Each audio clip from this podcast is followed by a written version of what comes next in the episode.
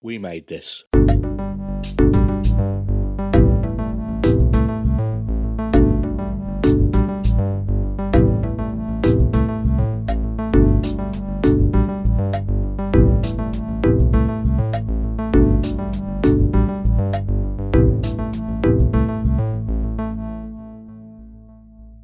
Hello and welcome to Don't Say the C Word, the daily podcast during difficult times, where I talk to a different guest about a different topic every single day of the week, right here on the We Made This podcast network. My name's Mark and I am your host. Except it hasn't been a different guest for the last three days because we're doing kind of like a trilogy of music that time forgot where we both pick a different album that has shamefully low numbers on Spotify and we talk about it for a bit. So welcome back, Colin. Hello, Colin. Hello. How you doing? I'm alright. It's been minutes. It has. Is it not even that? it's been literally seconds. Uh, I th- I'm just just building up my record here of, uh, you know, I've, I've been on Pick a Disc like four or five times, so I thought I might as well, uh, you know, be on as many different podcasts as I can, lots of times.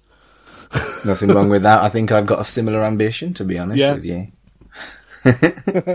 but I'm going to quickly go through the arbitrary rules just in case people haven't listened to the previous two episodes. If you enjoy this one, definitely go back and listen to them because we've already looked at Drop Your Weapon by Medal and Songs of Praise by Bullyrag. They were my two choices. We've looked at Retribution Gospel Choir by Retribution Gospel Choir and 2020 Sound by Darkstar, which were Colin's choices.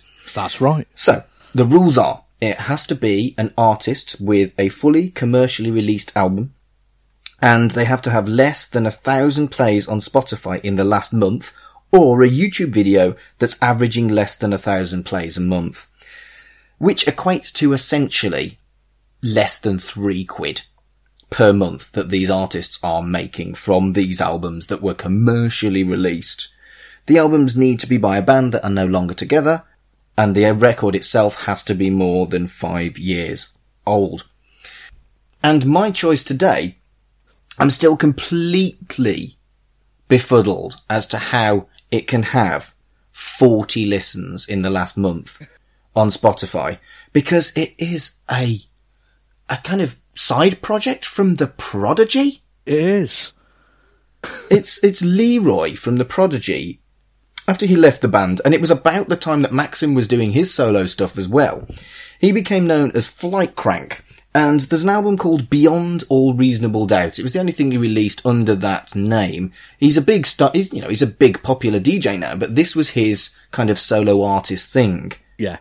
And I bought it because it was a Prodigy side project, simply put. I bought anything that was even remotely related to the Prodigy because I fucking love them. and it's nothing like the Prodigy. what did you think of the album then, Colin? There's there's elements that uh, you can see where they're coming from the same place as the Prodigy, but it's not massive beats or, or particularly danceable rave bits on there, is there? No. there are some bits on it that I really liked and other bits that I didn't like so much. It seemed as if Leroy couldn't quite decide what he wanted to do, which is fine, but it seems in parts that he kind of thrown lots of different things on the album and he, he was like, I'm going to put a record out, it's all me. Uh, did he? I, I, I've got a feeling he played all, if not most, of the instruments on there.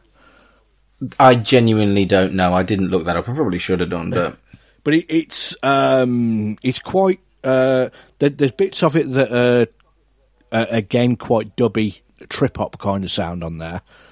But then you've got some other bits where they're a little bit more conventional uh, songs where he's strumming an acoustic guitar, and I don't think those ones work. and then there's random reggae right at the very end as well, isn't there? Yeah, well, there's a the one of the tracks has got a uh, Lee Scratch Perry remix, which is uh, you know Lee Scratch Perry is a legendary dub producer, so you know he's obviously got the credibility to have been able to get Lee Scratch Perry on board to do that, and it is great because Lee Scratch Perry is a fucking genius. Uh, he's an absolute absolute lunatic. Yeah, and th- that's the thing. It's a Prodigy side project featuring Lee Scratch Perry. No, I can see that because there are. Um, well, I, I mean, going right back to uh, one of the f- really early Prodigy tracks, "Out of Space," the track that the that entire song is built around, uh, "Chase the Devil" by Max Romeo, is a song produced by Lee Scratch Perry. Oh, okay. So they were obviously mates. Well, not not necessarily that they're mates. Um, Lee Scratch Perry was a. I mean, that was put out in the seventies, and then they wouldn't have known him when they sampled it, but he will have got a fair bit of royalties from it because Out of Space was a much bigger hit than Chase the Devil was. Right. But uh, you know, it brought it to prominence. That's why people know Chase the Devil. Um, I I prefer it to uh, to Out of Space. My my favourite Prodigy stuff is later on. I'm not much into the experience stuff. It's um, Jilted Generation and Fat Land are the, the ones I really like. But um, you can't argue with lyrics like "I'm going to put on an iron shirt and chase the devil out of Earth." That's a great lyric. but anyway, um, Leroy is kind of the forgotten member of the Prodigy, isn't he? Because he was still with them when they were having all the really big hits. But if you ask people to name members of the Prodigy, first one they're going to think of is obviously Keith Flint. Then Yep. they're probably going to think of Maxim next. I think that's probably fair too. and then Liam Howlett because obviously he is the guy that does all, all the music. So Leroy, even though he's like the tallest man in the universe, he's, I feel a bit sorry for him. He's been a bit forgotten, bit left out, you know. Well, he never he never actually contributed anything other than dancing to the Prodigy. Whereas Keith, who started as a dancer, then became a vocalist. You know, whereas Leroy never did. He, he did some keyboards apparently, but uh, I don't I don't know where if that was just live or. I, I would guess that that was probably that he did some keyboard live when they had a bit more of a full band on stage with like Gizz Butt on guitar and that kind of thing. Yeah, yeah. His vocals, um, I wouldn't say he's, a, he's an amazing vocalist, but they're fine. Um, they remind me of um, Kele Okereke from Bloc Party. He's got a really, really similar tone, and I, I do really like how he's got he's singing in his own accent. He's he's uh, it's very sort of English. His his vocal style, Yeah. whereas a lot of similar kind of of songs, it would be much more Americanized vocals where he's, he's avoided that. Uh, I think the closest comparison I can think of to the tracks that I liked on the album were they. Uh, I was getting major like Tricky vibes from it. And there's some fucking great synth sounds on there. What songs did you like then? Now, when I was listening, I was walking around, so I wasn't paying much attention to the song titles. But if I have a quick look, I know it was the first couple I I liked the most. Bright Lights and Amazing. Yeah, "Amazing" is a brilliant single. Yes, I think it was released as a single as well, and it's that song is so vivid in my memory. The rest of the album less so, but that song is so vivid in my memory because that was the song that I would always play when I'd met a new guy. Right? Okay, yeah. I'm such a sad, pathetic queen, or at least I was in my twenties. And um, but it was it was my happy, happy go-to song. I've met a new bloke thing, and it still makes me smile to this day. That fucking song. Well, that, that's what it's about. I can definitely see that, you know, bringing back that kind of uh, memories and that, that kind of thoughts for you. Definitely. That makes sense. I think the rest of the album though is, and this is a horrible word, but it, I'd describe it as backgroundy. There's nothing particularly bad at all on the album, but there isn't much that stands out as good. There are a couple of bits that I would describe as bad, and that's the guitars. There's um, he's do, he's put some really weird effects on the acoustic guitars, which doesn't do them any favors at all. If he just left the, um, I, I, I reckon what he was trying to do was like, I think he sat there and he's written those songs on an acoustic guitar, and he's thought it sounded too conventional, and he'd basically thought, I want to fuck it up a bit, so I'm going to put it through this weird bit crushing processor with a bit of like sort of synth sound through the acoustic, and it doesn't work. Mm, I mean, I think you're better at spotting nuances like that than I am. It's not something I spotted, but perhaps on a second, on another listen, I would now spot that how you having said it. But I do feel this, this is one of those albums. And again, my memory might be wrong, but a lot of albums in the nineties tended to start with bangers and fade into crap. Oh yeah. With sometimes the exception being around track seven or eight. You used to get um, there, there was a massive phenomenon for ages. It, I think it still happens in some circumstances, but with albums front loading the singles. So a really good example is um, "Hot Fuss" by the Killers. Uh, first four tracks are the really big singles. Um, you got um, Jenny was a friend of mine, which was a promo single. Um, Mr. Brightside, and somebody told me all right at the start of the album, and then it kind of tails off towards the end. And you used to get that, and I think it was mostly record company driven, because I think it was um, the the executives going, you you need to put your most popular songs at the start. People aren't going to bother listening later on so much, so it doesn't matter what you put on there as much. But I, I do like it when a band puts proper thought into how they're going to sequence the album. It's because it's an art. It's like it's like when you put a mixtape together. Um, you've got to make make sure it flows. You've got to have a proper beginning, middle, end. I, with an album, I always prefer it if they've got distinct side one and two. So you've got a track that ends side one that is like a sort of cliffhangery kind of sound, if that makes any sense to anyone other than me. no, that makes perfect sense. I think I think records since CDs became more prominent have lost the end of side one, start of side two, almost um, formulaic style. Well, there, there was a the, the, really good example that I've got fairly fresh in my mind because we did a we did music episode about it the other day. There is uh, the first Garbage record. Both tracks, uh, both sides, because I used to have it on, on cassette, so I I always think of it in, in sides. So you've got a uh, opening track, which is is grabs your attention. It's a it's not one of the singles usually, but then you go into your big singles. Then you've got a um, sort of darker trip hoppy type track.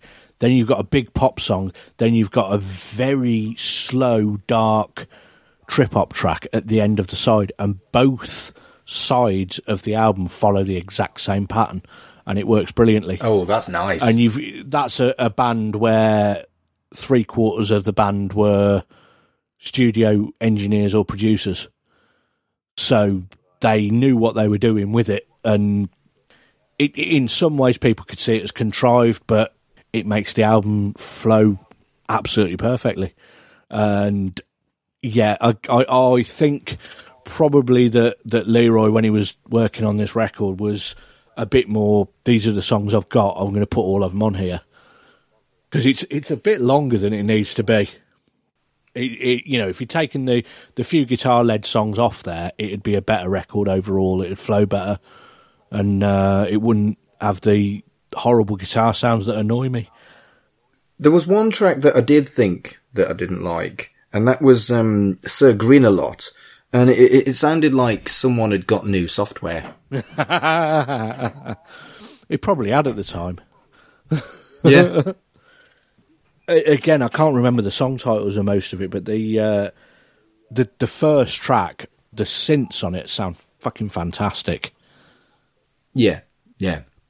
And I think there's a lot to like in this album, but going back to it with more critical eyes in my forties, it is one of those albums now where you would just pick the strong songs and add them to a playlist rather than playing the whole album from start to finish, I think. And I don't think that there are any songs on it as good as Carmen Queasy by Maxim on his solo record, which was a brilliant single. That was the one with um, Skin. I I I might put Amazing up there with, with Carmen Queasy, but again, due to sentimental value more than perhaps critical value. That's all it needs. If if you've got the song that particularly means something to you, that song has done its job. I can't imagine a songwriter that wouldn't be happy with that. Have you even heard of Flight Crank up until this point? I didn't think I had, and then when I looked into it a little bit more and thought about it, I do vaguely remember at the time um, some a bit of coverage in the NME. I th- I don't think I remember any interviews or anything with Leroy at the time, but I think I remember there being sort of news articles that um, since Leroy's left the Prodigy, this is what he's doing next, and he's got this album coming out soon. But I don't remember much more than that. And what's your opinion now? Do you think you'll leave, do you think you'll go back to this record at all? I think odd tracks I might. I think the the first couple of tracks um, are probably worth worth another listen, definitely. But overall, I probably wouldn't stick the full the full album on. Sorry, Leroy. All right, shall we move on to your choice? What did you pick for this one? I picked the uh, ridiculously titled Hurrah, another year. Surely this one will be better than the last. The inexorable march of progress will lead us all to happiness by youth movie soundtrack strategies. Of course you did. this was on Spotify as Hurrah Another Year dot dot dot, so I didn't even know that it was called that. Lazy bastards. Uh, They just couldn't be bothered to type. Uh, it's also the Spotify version's got two tracks that weren't on the version that, that I knew, so I ignored the last two. Oh, okay. So the so wait, it only had six Yeah. tracks on it anyway. It's, a, it's an EP. It's supposed to be half an hour long, but they put uh, there's a remix of Spooks the Horse, and there was a later single called Oars that they tagged on there for the re-release. The, so the first issue of of this EP, the packaging was a piece of corrugated brown cardboard that they just cut out of a box, cut off a box, folded in half with a um, you know those split pins that you used to make things that you could rotate round. yeah. Uh, yeah, just a split pin stuck in there to hold the CD on, um, and then a, a paper um, band sort of thing around it to hold the two sides of the cardboard together with the uh, the track Good listing on. grief. Yeah, I so this this band I saw supporting there's a band called Hope of the States I absolutely loved, um, and I went to see them. So it was about two thousand and two, three, four ish, and I went to see Hope of the States were one of the first bands that I went to see as many times as possible on a tour. So I saw them, I think, three times on this one particular tour, and Youth Movie Soundtrack Strategies were the support band. So I got to see them three times, and then I also saw them at Truck Festival in 2004 and at their own gig in Nottingham somewhere in between then as well. And it's it, it, the best sort of description for their sound is math rock. So it's it's sort of sort of proggy, hardcore post rock sort of thing. With uh, there's lots of time changes and uh, stabby bits of guitars, but it's not metal at all. So it's not like um, Dillinger Escape Plan or uh, or or that kind of thing. It's um, it's definitely coming from a more indie side. Yeah, I think rock is, I think just rock, which I know is a horribly generic term, but rock, I think rock covers it. Yeah, well, I, I- think it needs more of the the prog descriptor in there because it, it it's not going to appeal to somebody that only likes Status Quo and ACDC, who are also rock.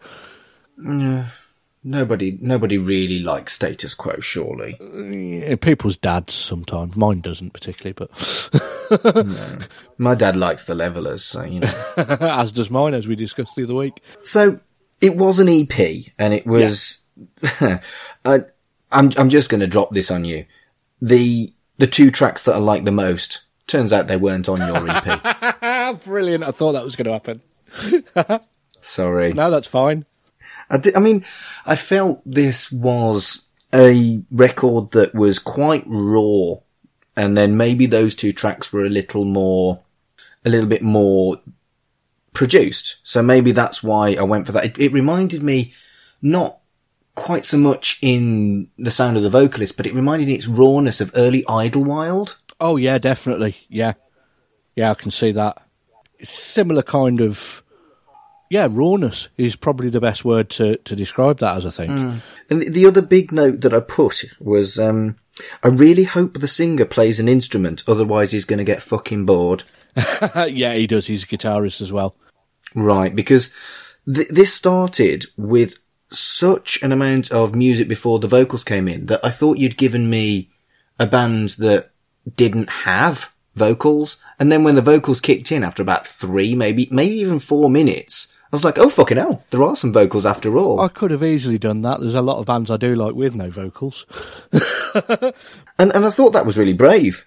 I think a band that's weirdy rather than rocky. I'm I'm not as good. at, I'm I'm just not as articulate about music as you are. But there are other types of genre that would have got away with that. Whereas I think it was quite ballsy with a rock track to wait that long. It almost felt a little bit like a wrestling theme. that the, the music didn't have vocals, but it was rocky. Does that make any sense at all? Uh, yeah. I mean, my knowledge of wrestling is less than your knowledge of music. So, Right. for me, when I think of wrestling themes, I think of WrestleMania the album.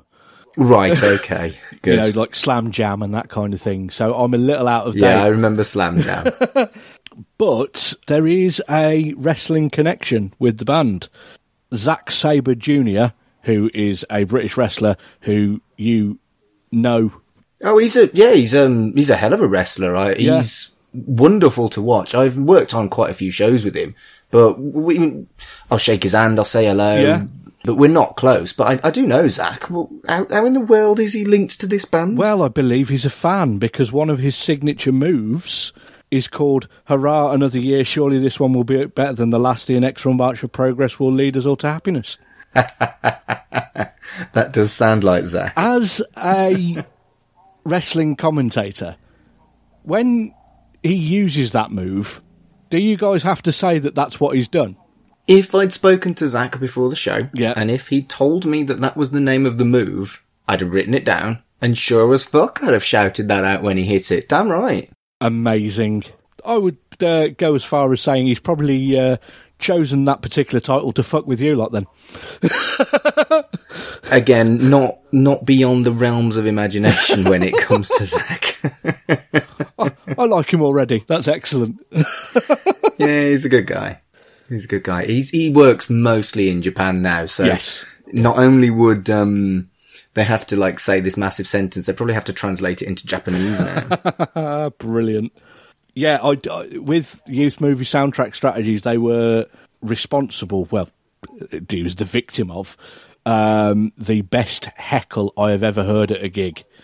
Uh, one of the, I think it was the Hope of the States gig in Leicester, uh, Leic- Leicester Princess Charlotte. The singer of youth movie soundtrack strategy, singer and guitarist, looks really young, or he did then. It's like 18 years later, he might look old now. But but yeah, he was. I, th- I think he was clearly probably in his early 20s, but had a sort of baby face and looked really really young. And then they were playing this song, and as soon as they finished the song and it went slightly quieter, somebody out of the audience just went, "Can you get served?" Which uh, wow. is the best heckle I have ever heard. Absolutely amazing. Love it. Yeah, they're they're uh, they changed their name to Youth Movies later on, and I think they went a little bit more conventional. So you might like some of the later stuff a little bit more. Uh, I didn't really Right. keep up with it after this this EP. There was we, we were in talks at the time, not long after this came out, for my old band um, Lando Calrissian, who was sort of similar kind of sound. We we weren't quite as erratic and and you know we didn't have as many time signature changes. We were a, a little bit more drony sort of space rock kind of sound. Right. We were in a little bit of talks to support them on some of their dates. They were doing a co-headlining tour with Red Jets. That would have been amazing. It it unfortunately didn't uh, didn't happen in the end, but uh, yeah, we were trying to get that arranged, and there was a, an incident where we were at uh, we were at Truck Festival in Oxford. Me and our bass player were talking to. Um, it was their synth player and uh, there was one of the guys played synth and trumpet and their drummer and it was Right. it was really late at night. It was after all the, the main stages had finished, and there were just sort of various DJs around. And there was just we were, we were sort of standing in this bit in between the main arena and the campsite, and it was lit by these um, bulbs that really slowly change colours.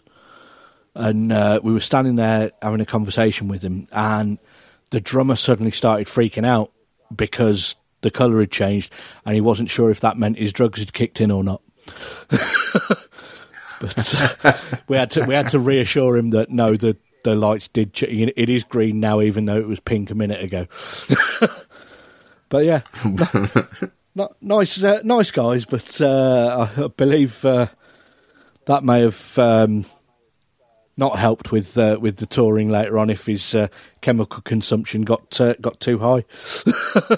Yeah, that does sound like there's a lot of there's a lot of bands that really could have been so much better, Yeah. and so much more popular, and so much more probably even pushed by their labels, Yeah. if it wasn't for issues like that. Yeah, I mean, well, they, they were never on a. Um, I don't think they were ever on a biggish label, so they wouldn't have had much capability to push them much. And to be honest, with the style of music that they're playing, they're never going to be getting top forty hit singles or anything.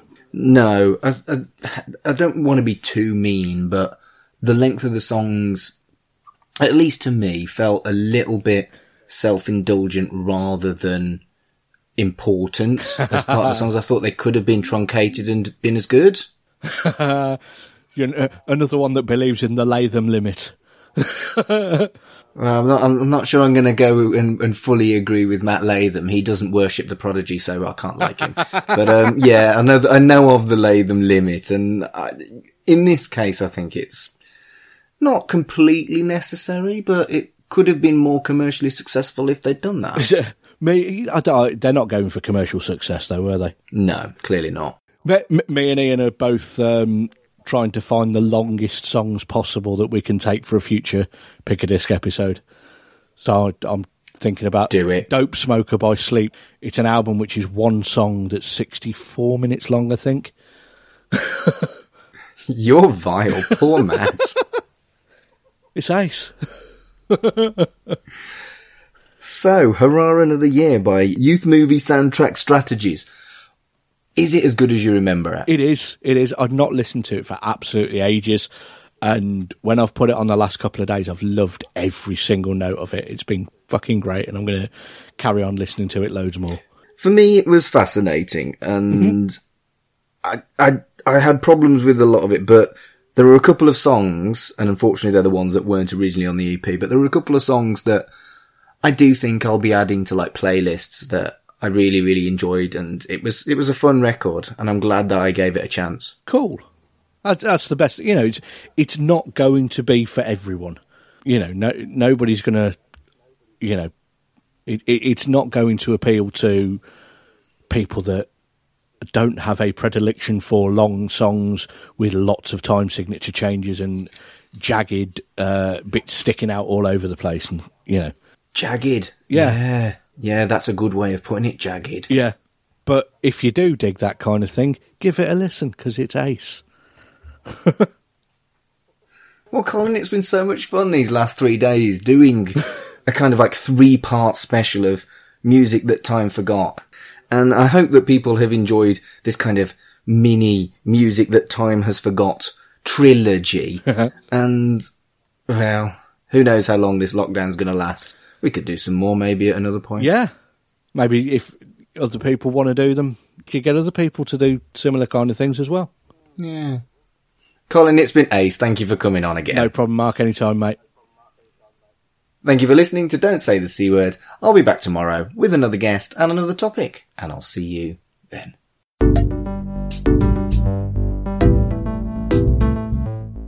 Don't Say the C Word is a podcast by me, Mark Adams. My Twitter handle is at MarkAdamsHC. The handle for the show is at Don't Say the C Pod, and we are part of the We Made This network. That's at We Made This Pod. Thank you for listening, and we will see you tomorrow.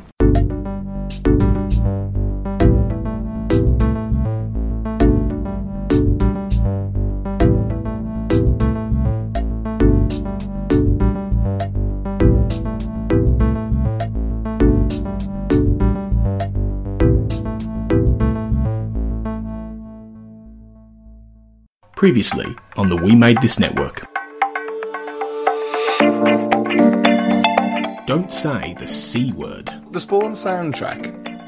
Apparently, there was a s- there was a, a massive bust up between the Sneaker Pimps and Marilyn Manson because There was. because they were supposed to like do this track together.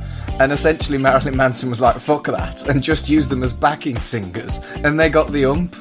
Basically, yeah. There's there's there's two different versions. Um, it's uh, Long Hard Road Out of Hell. That's is the track, and I think there were two different. It was either taken off later on, or there were two different mixes of it, and uh, Sneaker Pimps weren't happy with the original mix. Um, but yeah, I remember reading about this in, in Kerrang loads at the time because there was a lot of hype building up to when that album came out. It was a superb album. It was very special. Yeah, Observing the Pattern, a fringe podcast. It is. A, it's one of those things I, I quite like seeing little moments like that. Because I, I work in IT, Yeah, I, yeah. I don't have moments like that at work ever. Other other than you, you might have missed that. Exactly. That's now destroyed the system. It's it's rarely Um, life threatening when, when I do that. no, no, but, but um, yeah. But, but again, it's also a case that is an old case. It's a case that they've kind of failed to crack. You know, Yeah. they've they've had The Movie Palace. Um, let's distract ourselves then by talking about uh, Rear Window, this great film. Um, let's start with personal history of the film. I understand this is a film you've seen many, many times. Is that correct? That's correct. You know, it may tie with It's a Wonderful Life for the m- film I've seen the most times. I haven't actually kept count, but Yeah. I, I grew up watching it, Rear Window over and over and over on VHS that I had recorded, you know, from the TV, my crappy VHS. So yeah, this is a definitely a personal favorite. I just fi- I just I, I think to me it's a perfect movie. Check out all of these shows and more on the We Made This podcast network.